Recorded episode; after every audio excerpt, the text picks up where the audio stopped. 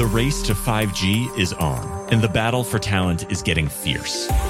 Welcome to 5G Talent Talk with Carrie Charles, a podcast dedicated to helping you face the future workforce head on. Navigate this challenging talent landscape with innovative strategies to attract, retain, and engage people in this new world of work. Only here on 5G Talent Talk with Carrie Charles, CEO of Broadstaff Talent Solutions. Hi, I'm Carrie Charles, and thanks so much for joining me today on this episode of 5G Talent Talk. And I am super excited to have with me today Alex Gellman. Alex is the CEO of Vertical Bridge, the largest private owner and operator of wireless communications infrastructure in the US. Alex, thanks so much for joining me today. Hey, Carrie, thanks for having me. So, Alex, tell us more about Vertical Bridge. Sure. So, Vertical Bridge is the largest uh, private tower company in the US.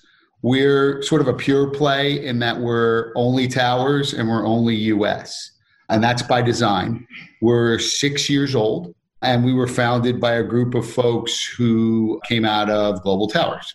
Okay, great. So, there's so many tower companies in the US. We know that. And we want to know, or I want to know, what makes you different than everyone else? Well, there's so many tower companies because it's a great business. So a lot of smart people figured out this is a great business. And we certainly weren't the first. I think what makes us different is we're in a unique spot, Carrie, where we are private, we're at scale, and we're permanent. So, what I mean by that is we're privately owned, we're not publicly traded. So, the big three companies in the US are publicly traded. What that means is I get to know a lot of information about what they're doing. We're private. They don't get to know a lot of information about what we're doing. I like that. Mm. I guess I've been watching a lot of too many spy shows lately. Two, at scale is really important because you have to be big enough to be a meaningful partner for T-Mobile, for AT&T, Verizon, for iHeart, et cetera. And that's really what we want to do. We want to be the tower company that partners with our customers, not squeezes them. And but to be meaningful, you have to be at scale. So that's the second thing. And then the last thing is you have to be permanent. You have to be around. That's the trick. Get to scale, stay private, and be permanent. We're really we're there, and I think we're the only one. So, Alex, I want to just back up a little bit because I'd love to hear your personal story, your professional journey. How did you get to where you are? Because you've got just an enormous depth of experience behind you with this. That means I'm old, Carrie. you know, I've been super lucky. Life's a journey. You know, I didn't go to school. And what I tell my sons all the time is, you know, you don't have to have it all planned out. I know a lot of people make you feel like you do. And I think the internet really exacerbates that because you only see the perfection of everything, right? But the reality is, life is a journey, and you're fortunate if you notice the moments that are big moments in your life, and you're fortunate if you notice the moments that are big opportunities in your life. And I've missed a few, but I said yes enough times to be very fortunate to be where I am. But I was always more entrepreneurial. So I would say, like right out of business school, I had a choice. I could join a startup wireless company and get paid nothing, or I could take my expensive degree and go work for a giant company as a financial analyst in a cube somewhere.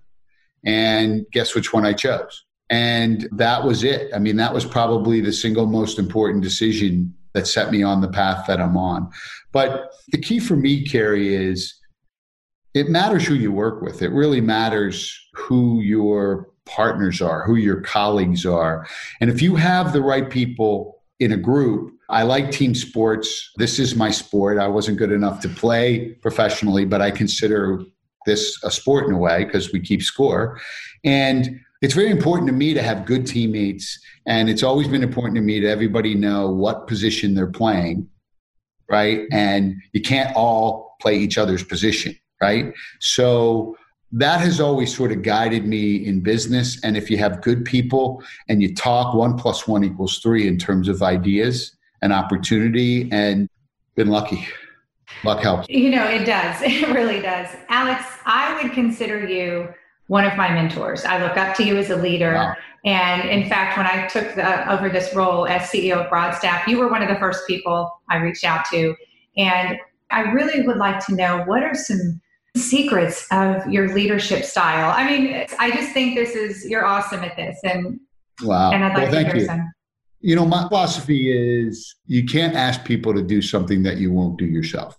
So nobody respects somebody who won't roll up their sleeves and do it. You got to earn your stripes. They're not given to you, right? So people don't respect leaders who will kind of do the dirty work themselves, so to speak. So that's one. Set an example. I guess is one. Two, you got to be authentic. You got to be who you are. You can't not be. You can't be phony, or people don't like phony. People don't follow phony. They don't like it. So I think that's really important. I think three, you got to have the hard conversations. That's the hardest part for me. Some people are easy at it than others, but you got to be able to have the tough conversations because I have a good friend who calls it you got to be able to go below the belt. You got to be able to say, listen, we're going to have it out here. You're not going to like what I'm going to say. It doesn't change our relationship or how I feel about you, I hope, but I don't like what's going on or what's going on. Right. And you got to really have that honest conversation. If you can't do that at work, you're not really a team. You're not really a family.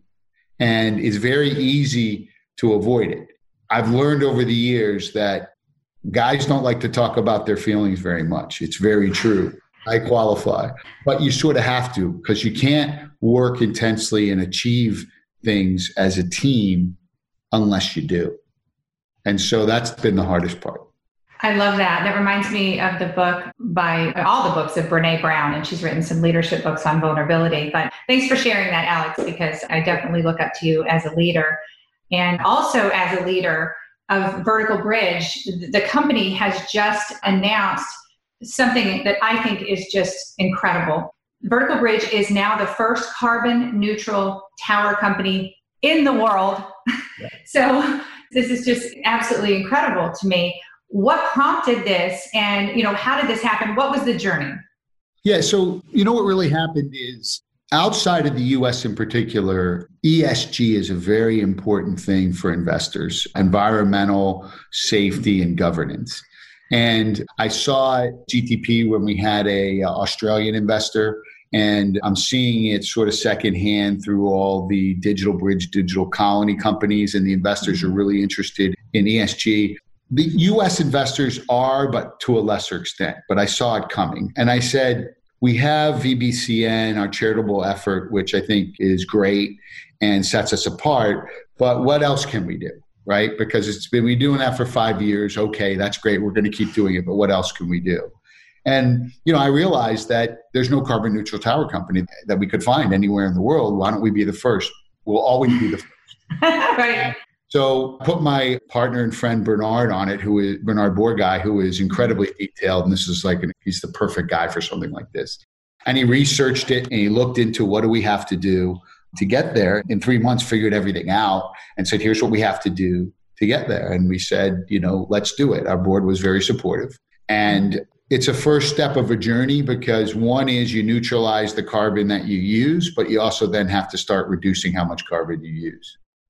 So it's both. So the reduction is a longer term program around what kind of fuel are we using, how efficiently are we using energy. So that's going to be next. But the first step was how do we offset what we're using? That's what we did. Now, I'll tell you, it's really interesting. There's a whole industry around this. And I'm actually now going to do it personally. They have a website they're developing this company where you can literally punch in how much do you drive, how do you travel, et cetera, where do you live, what's your average utility bill at home, and it'll show you how much carbon you're burning as a mm. as a family, as a person, and offset it. And so, you know, look, we either get serious about this stuff or we don't. I'd say the trigger honestly was my wife Robin got an electric car. Ah. And I was like, what? And she loves it. And I'm like, this is the right thing to do. So I try to learn from the people around me. I don't always do it, but once in a while. But really kudos to Bernard for executing it. So I wonder if other tower companies are going to follow in your footsteps. I think they will. I mean, to me, I hope so. I was shocked that nobody had done it. Right. I really was. And I would expect others will. Good. Good. I hope they do. So right. So do I. So Alex, tower companies seem to be the hottest play in 5G right now. Yep. Why is that? And is this going to change once 5G is rolled out? Well, I think tower companies are hot right now because it's really driven by carrier investment. What drives tower company growth is capital investment by our customers where they need to deploy more electronics and equipment on our locations. And a lot of people look at 5G and say, at the simplest level, and say, wow, it's going to be a lot of investment by carriers. So the tower companies are really going to benefit. So that's the big picture. I think what's happening right now is the investment that's being made isn't really 5G, it's really infill of 4G, but everything's going to be called 5G from now on. But the reality is there's only two handsets that are 5G right now. So the marketing 5G is way out ahead of the physical 5G, if you will. But as you look at any rollout in our industry, the first thing that carriers do is upgrade the sites they already have. So that'll hit the macro towers predominantly where carriers are already present, the hundreds of thousands of sites they already have. So they're going to upgrade. That's an opportunity for tower companies. And then as 5G takes off, I think then we'll see more infill and the spread of that investment beyond macros to small cells and in building, potentially bringing in new frequencies like CBRS that's a little down the road. So right now, towers are at the front end of all this. That's why I think towers are. Hmm. So what we were talking about 12 months ago, the plans that were being made by the carriers, do you think that any of that has changed with COVID 19? Do you think that this is going to impact 5G going forward the next 12, 24, 36 months? So the first question, I think, yes. I think in the short run, I think my personal expectation for carrier spend, whether you call it 4G or 5G, for 2020, I think it'll be lower now than I expected a year ago. But you have to point out, coming into this year, we didn't know whether Sprint and T-Mobile would merge, right? And then it wasn't until really COVID started and then April 1st it closed that happened. So that bodes well for the future. But I do think that 2020 will be a bit of a down year for everybody because the impacts of COVID, but more carrier spending will be muted because the new TMO has to do a lot of things to get started. It's the last opportunity, in my opinion, for AT&T and Verizon to spend money in other parts of their business instead of in wireless. Because once new TMO is rocking and rolling, which I hope is soon, they'll keep going. They're never going to stop because they're all wireless. And I think that will make a put a lot of pressure potentially on the competitors to be more consistent in their spend on wireless specifically because they have a lot of choices. They're they're big companies. The other thing is I think a new TMO is going to have a lot more free cash. They'll be a lot bigger. So they can invest more. So I guess what I would say is this year, my view is less spending than I would have thought a year ago. Mm-hmm. But in the long run, it hasn't changed. And then the wild card is really Carrie, what is 5G really going to be? What are you and I going to spend money on, or what are companies going to spend money on that's 5G? And that'll be the sooner we get clarity on that, the faster the 5G deployment will go. So we could have a steady 5G spend for a decade, or we could have it take off. Mm-hmm. And it will take off if there's visibility to a revenue model that works for the carriers. But we don't know what it is today. I don't right, think right. No, I, yeah, you're right. I don't think anybody knows, but I like your thoughts. I like that plan. Let's talk a little bit more about Vertical Bridge. Sure. You have such just an amazing company culture, and I know that firsthand. I know your leaders, I employees. You're just so easy to staff for and people want to work for vertical bridge. In fact people will call me and say hey can you get me into vertical bridge? So you've done a great job there and your leadership has as well. Tell us about your culture and what makes you different there. I think it really embodies the work hard, play hard culture, and it's really adopted from GTP. We carried that over from GTP. When we started the company, Bernard Bourgaille, Mike Belsky, Marc Ganzi, and I were friends but also colleagues. And we said, you know, we're going to start this business. And the first money into the company was our own. And we said, we want to have a culture that is positive. That's always positive. We don't want to have a lot of the negativity that can develop in companies and that, you know, we want to minimize that. We don't want people, well, I won't go into it, but we basically wanted to have a positive culture from day one all the way across. And that's always been our mission. So we did a couple things. One, I interview every person before they can mm. start. Will not allow us to hire anybody I haven't interviewed. So now it's this, but it's been face to face until now.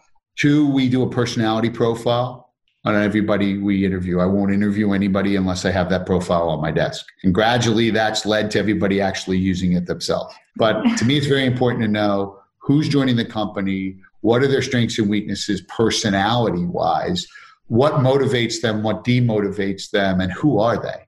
Give me some insight into who are they. I can read their resume and i can see what they've done but i need to know who they are what kind of person are they so i know where they're going to fit and how they're going to fit with other people. And then we'll pull that out later carrie if there's ever conflict which there is families have conflict. Why is this conflict occurring? And i can look at this personality profile for both people involved and say it's usually really good insight and it'll tell me why. Frequently it's because they have the same personality Mm-hmm. right. Right. But it happens. But so I think that was important. And then we try to have fun. We try to incorporate in what we're doing fun. We recognize that we're here a lot, we work a lot.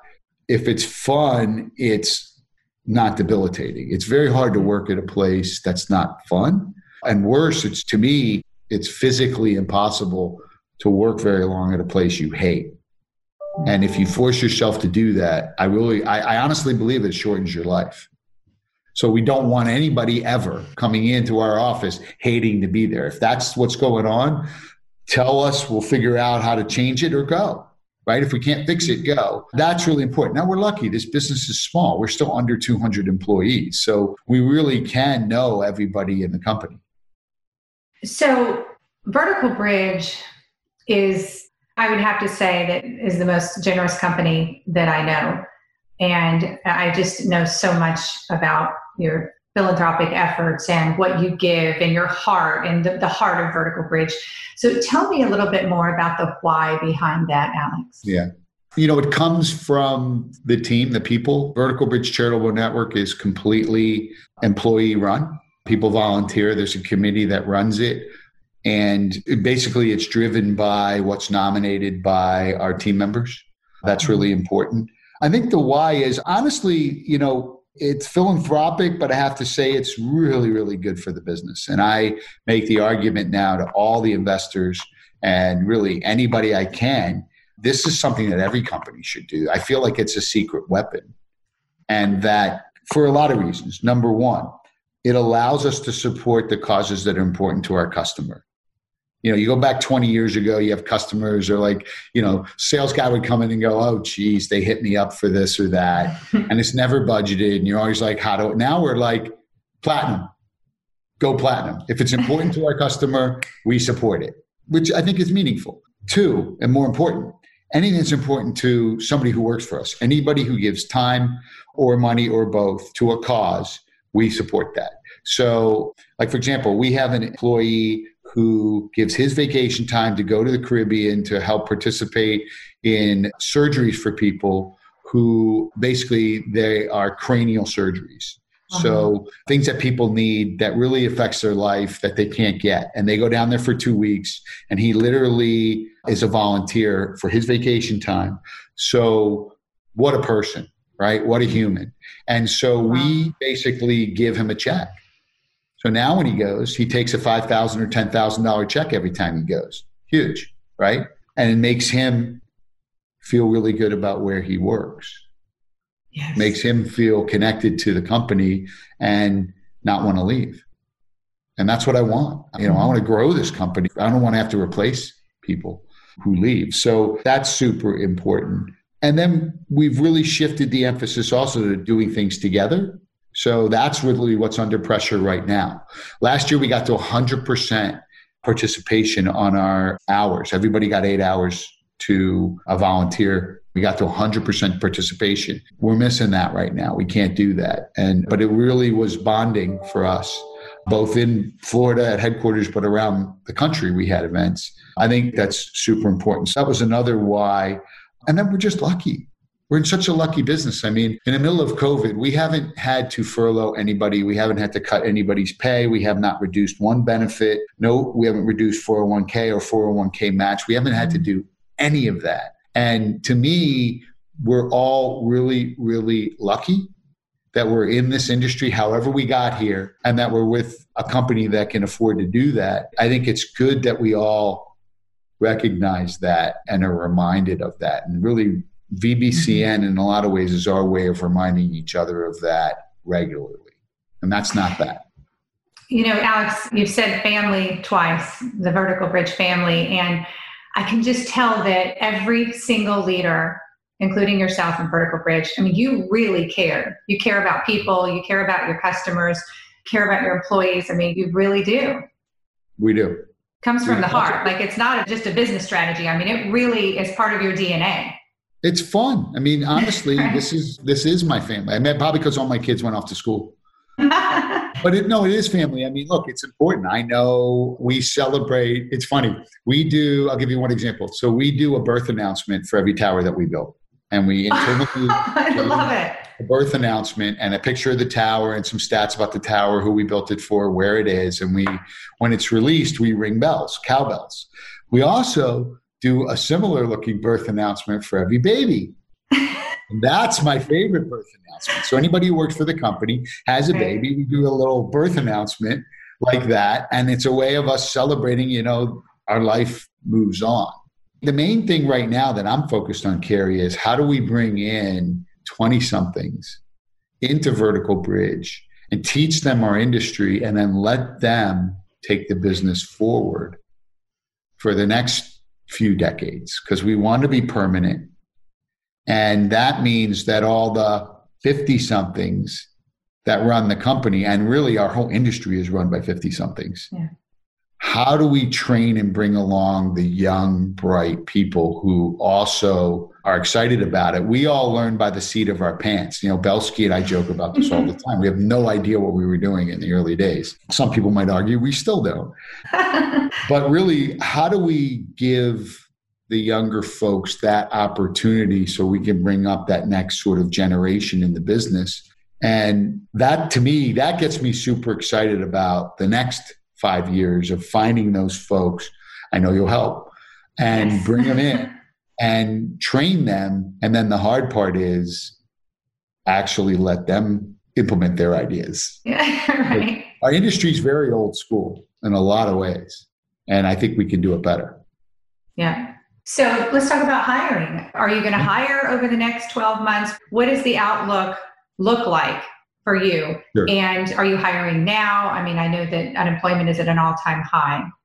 Yeah, we're hiring. We've been hiring pretty steadily through COVID. Uh, we're fairly small. We're still, as I said, under 200 employees, but we've been probably hiring at least somebody every other week, if not every okay. week through this. During COVID, we've raised a billion one in new debt. Well, a billion one in debt. About half of that was refinancing existing debt. Uh, the other half was new. So we have a lot of dry powder to invest. We think that the carrier partners are going to need us more and more and more in the future. So we want to hire, we want to hire ahead of the curve. We're taking COVID as an opportunity to grab some experienced people who, for whatever circumstance, are available that wouldn't normally be available and bring them in. And we're also trying to grab kids, as I was saying, who there's some incredible kids out there who just graduated college or a year out and they're on the street and it's like we're never going to have this kind of opportunity to get that kind of talent and get them to move to boca.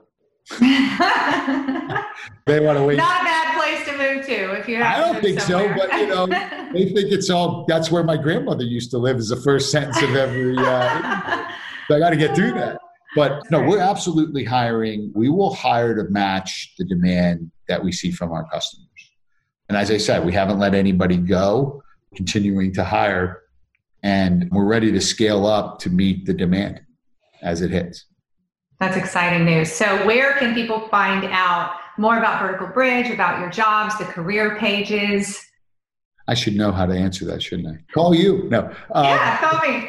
I think our website, there's a link on our website with an app. You know, the main thing for us is honestly, if it's someone who cares about their job and wants to accomplish something and usually and likes a team approach. So, you know, I would say played sports or likes sports, but likes teamwork. Um, this is a great place or been in the military, this is a great place to be because that's our philosophy and that's really what we're looking for. There's a lot of people who they look at it and say, My job is not a priority in my life. I have other things that are much more important to me. My job is just a way to pay the bills. That's fine. I respect that, but that's not, that person won't be happy at Vertical Bridge because that's not how we view it. Family super important. Family is first, always, always, always, always but you got to care. You got to give a crap and you got to care about our mission together that we're trying to accomplish. If you don't, you're not going to really have a good experience with all the other people there because they're going to be like, this person isn't on the team. It's not a fit for everybody. No, and, and, you're absolutely right. That is true with every company. Before we close, I wanted to ask you just quickly. So you mentioned a little bit about it. What would you say you're looking for in the way of soft skills? I'm just curious because there's obviously that people have to have experience and the, the skills necessary to do the job, the resume, this, that, and the other. But what about soft skills? What's important to you? It really depends. It's a great question, hard to answer, but very important. It really depends on the job, the role. And I think a lot of it depends on the company and the culture. And this is something I know you understand very well, which is why you are so good at what you do. The most important thing, as I said, is you got to care. You have to give a crap because I don't have a lot of tolerance, and none of us do for somebody who's just sort of putting in the time. Mm-hmm. That's go work somewhere else. I think the most important soft skill is you got to be able to communicate. You have to be able to verbally communicate and communicate in writing at some pretty high level, just because we go fast, a lot of emails, a lot of communications. By the way, I want to say it doesn't mean you have to speak English the way I speak English at all. It just means you have to be able to communicate what you're trying to convey. That's everything. If we don't communicate, and if you're not good at that, and you're not good at informing your team, it becomes tough. That's the most important soft skill. I tend to agree with you. Communication to me is everything. So, Alex, this has just been tremendous. I so appreciate you coming on the show. I've really enjoyed our conversation today. Thank you. Thanks for having me. Yes, and be well. You too, please. Take care. Thank you for listening to another informative episode of 5G Talent Talk, brought to you by RCR Wireless News, Telecom Careers, and Broadstaff Talent Solutions. As we advance into the future, we promise to bring you the resources you need to navigate this ever changing landscape of 5G to help you attract, retain, and engage people in this new world of work. To access the show notes or leave a review, visit broadstaffglobal.com. Until next time.